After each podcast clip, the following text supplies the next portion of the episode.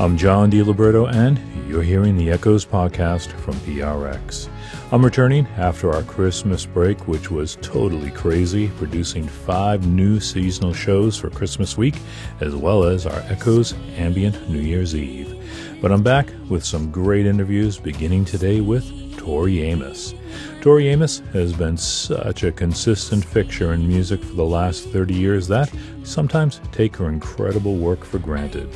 But she's put out a new album that reveals once again why she's a leading voice in our time. She had a whole album ready to go in 2019, but then 2020 happened. I just knew that so much had changed from early October 2020 till, I don't know, end of January 2021 that the songs weren't resonating with where I felt the world was going, what people needed, and honestly, what I needed to pull myself out of just a despondent place. Ocean to Ocean is Tori Amos's answer to these times.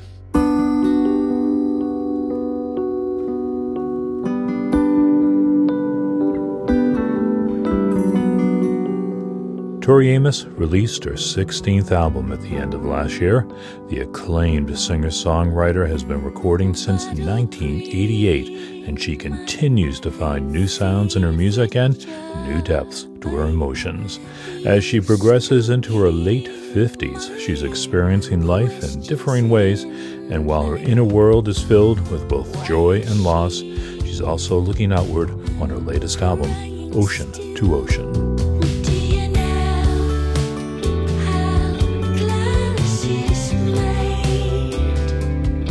One thing the pandemic, I think, did for a lot of people is make us question, possibly, or take stock in our lives and what we were thinking and how we think and what we value. And I think it pushed us in many ways. I don't know what I've been doing for the last many years, where I've been in my brain, but I don't know if I really just sat and listened to trees communicate with each other. I don't know when I did that, but I did it over the last 22 months. Tori Amos is not joking about listening to trees. In fact, Speaking with Trees is a song on her new album.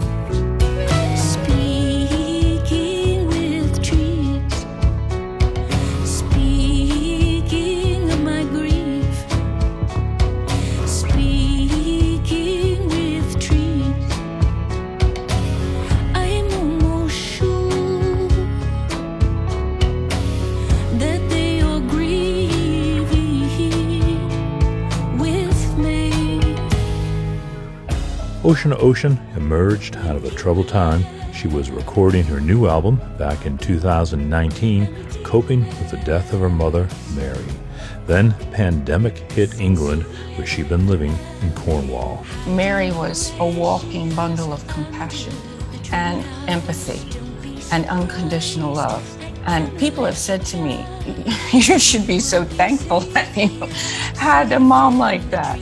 And I am very, very, very grateful. But I guess when we went into that third lockdown in the UK, which was severe, and the nightmare of this house arrest kept going on, and live music off the table, and watching an attempted coup on live television, I just, I wanted Mary, and I, um, she wasn't there. So Eventually, I turned to the land where I was and I watched her. She wasn't in lockdown, she was regenerating.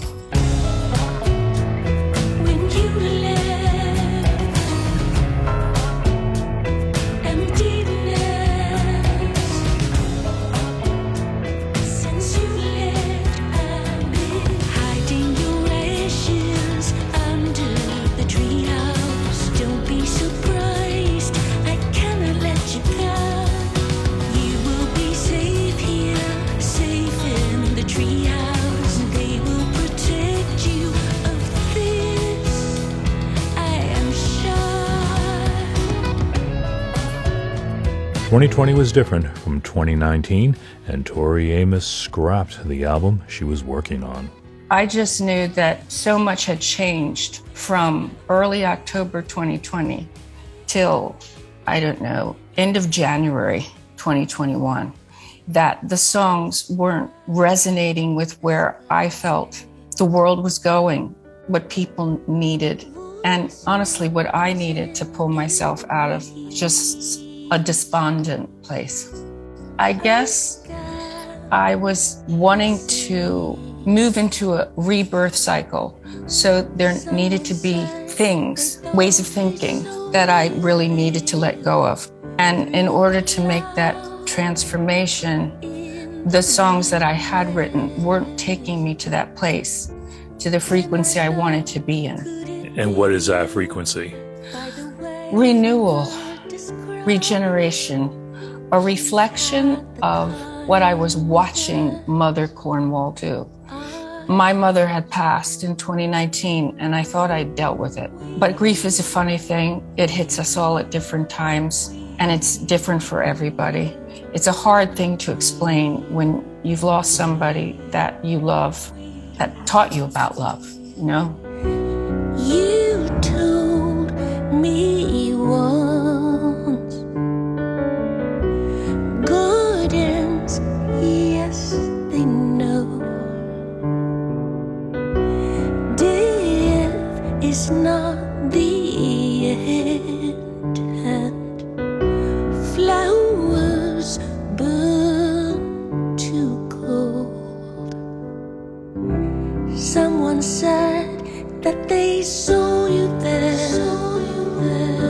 A cliff in the southwest. Then I thought it might be you by the way you were described.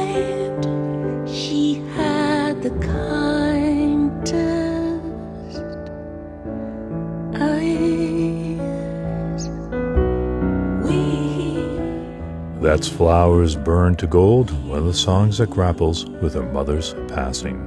I don't know what direction her scrapped album was taking, but on Ocean to Ocean, Amos takes some new musical paths, which you hear on tracks like Spies. That's a song inspired by bats, written for her daughter. That's true. We had the bats coming in in the summer when it was hot in Cornwall. And it's rarely hot in Cornwall, but it was. And she went downstairs and camped out down there for, I don't know, it seemed like a week. And I thought, okay, I need to write her a lullaby so she can sleep. But you know, writing lullabies for a six year old and a 20 year old are two very different things. But I thought that we needed some benevolent creatures from Cornwall to London that were actually stalking the scheming meanies. And perhaps that would help the big kids sleep at night. Well, it doesn't sound quite like a lullaby, right? Well, again, it was for a 20 year old, so I was inspired by 90s drill and bass. knowing this may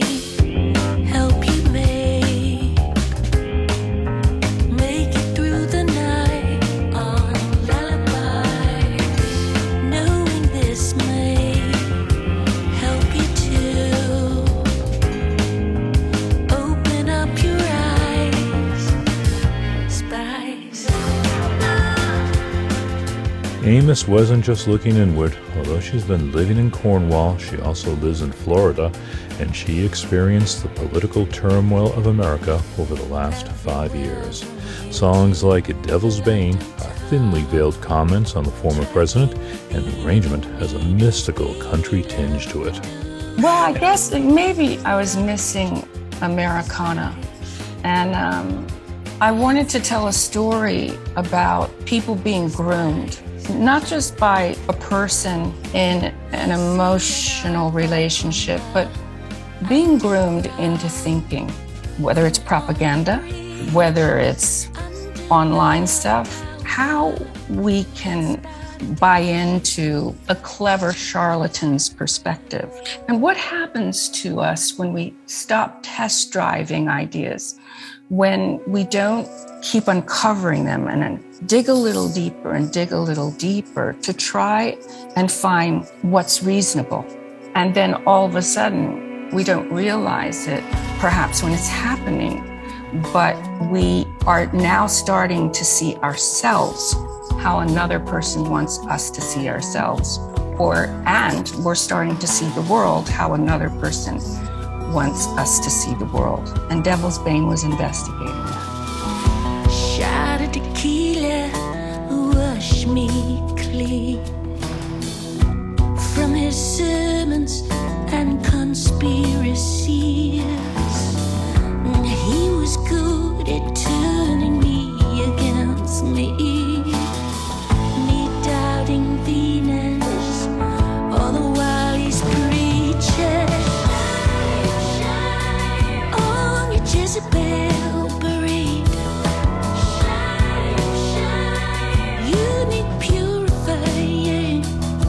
Amos isn't exactly content with the current administration either.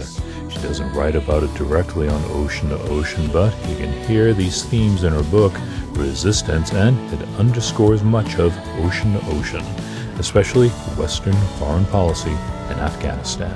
sometimes we in the west who start these wars not even those in the west those who are involved in the wars when we pull out and we think oh well okay we're out of there now our gals and our guys are home well if the journalists on the ground are telling us what i believe to be true is there are people going around murdering people who helped the americans or the brits and that should really keep some of us up at night.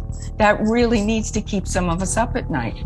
Because when I recorded Raining Blood on Strange Little Girls, the Slayer cover, that was commentary documenting stories of the Taliban and what they were doing to women and girls. And it was harrowing and shocking back then. And so, what did we think? They were going to roll in and just say, okay, ladies, business as usual, go feminism. Let's rock. I mean, what were the American military people and the Brits thinking? I don't know what they're thinking, but it does really round me because we are watching genocide happening from far away. And it's almost like people have decided not to look at it in the cold light of day, the humanitarian crisis that is happening. And I find it brutal.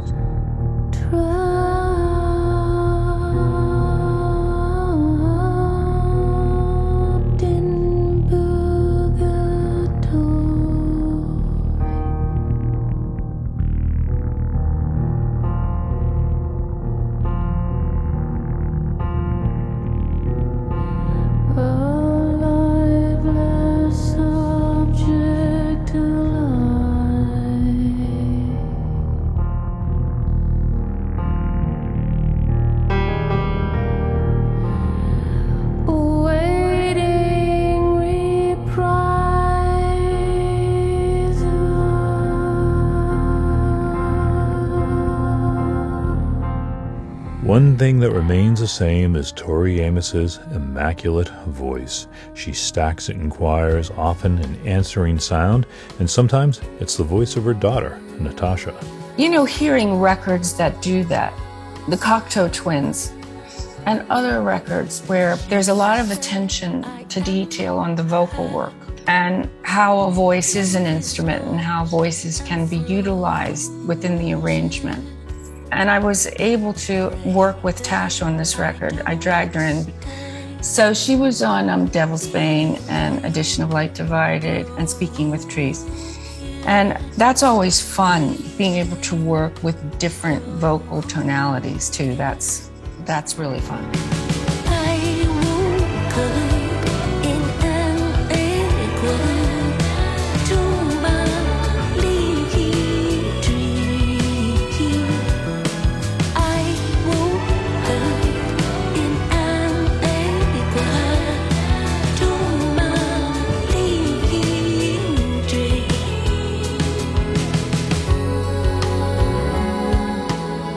If you look at Tori Amos's career as a whole, a consistency of imagery and concerns are revealed throughout her 16 recordings.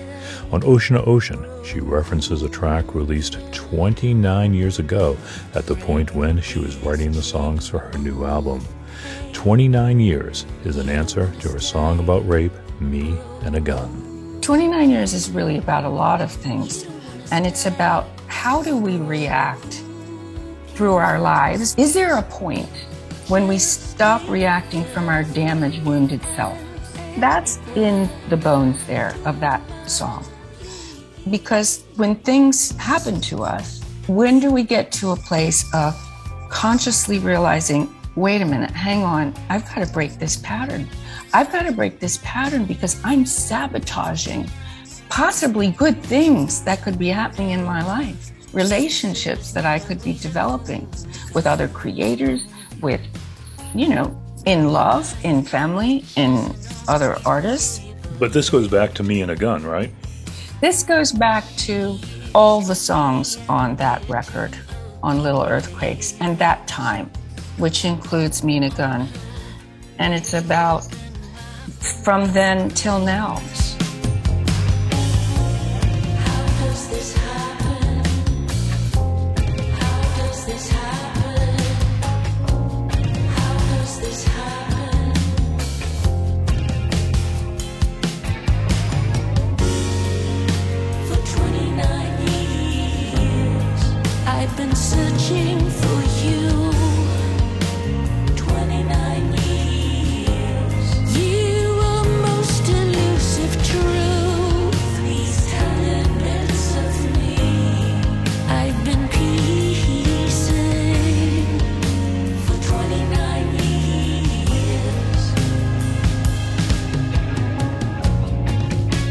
Amos is one of the wonders of American music. Her songs resonate as strongly today as they did 30 years ago. Her latest album in the Tori Amos canon is Ocean to Ocean on Decca Records.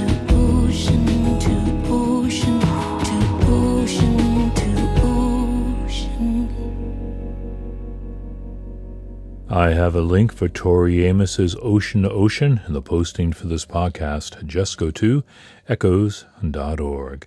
Next week on the Echoes podcast, a preview of the Big Ears Festival 2022, one of the most intelligent and civilized music festivals in the country. I'll talk with Ashley Capps, the founder of the festival, and he has left his company, the lucrative AC Entertainment, which produces Bonnaroo, and committed himself full time to Big Ears, which he took nonprofit. I'm John DiLiberto. This has been the Echoes podcast from PRX. See you next week or tonight on the radio somewhere in the country or at Echoes Online right now or whenever you want.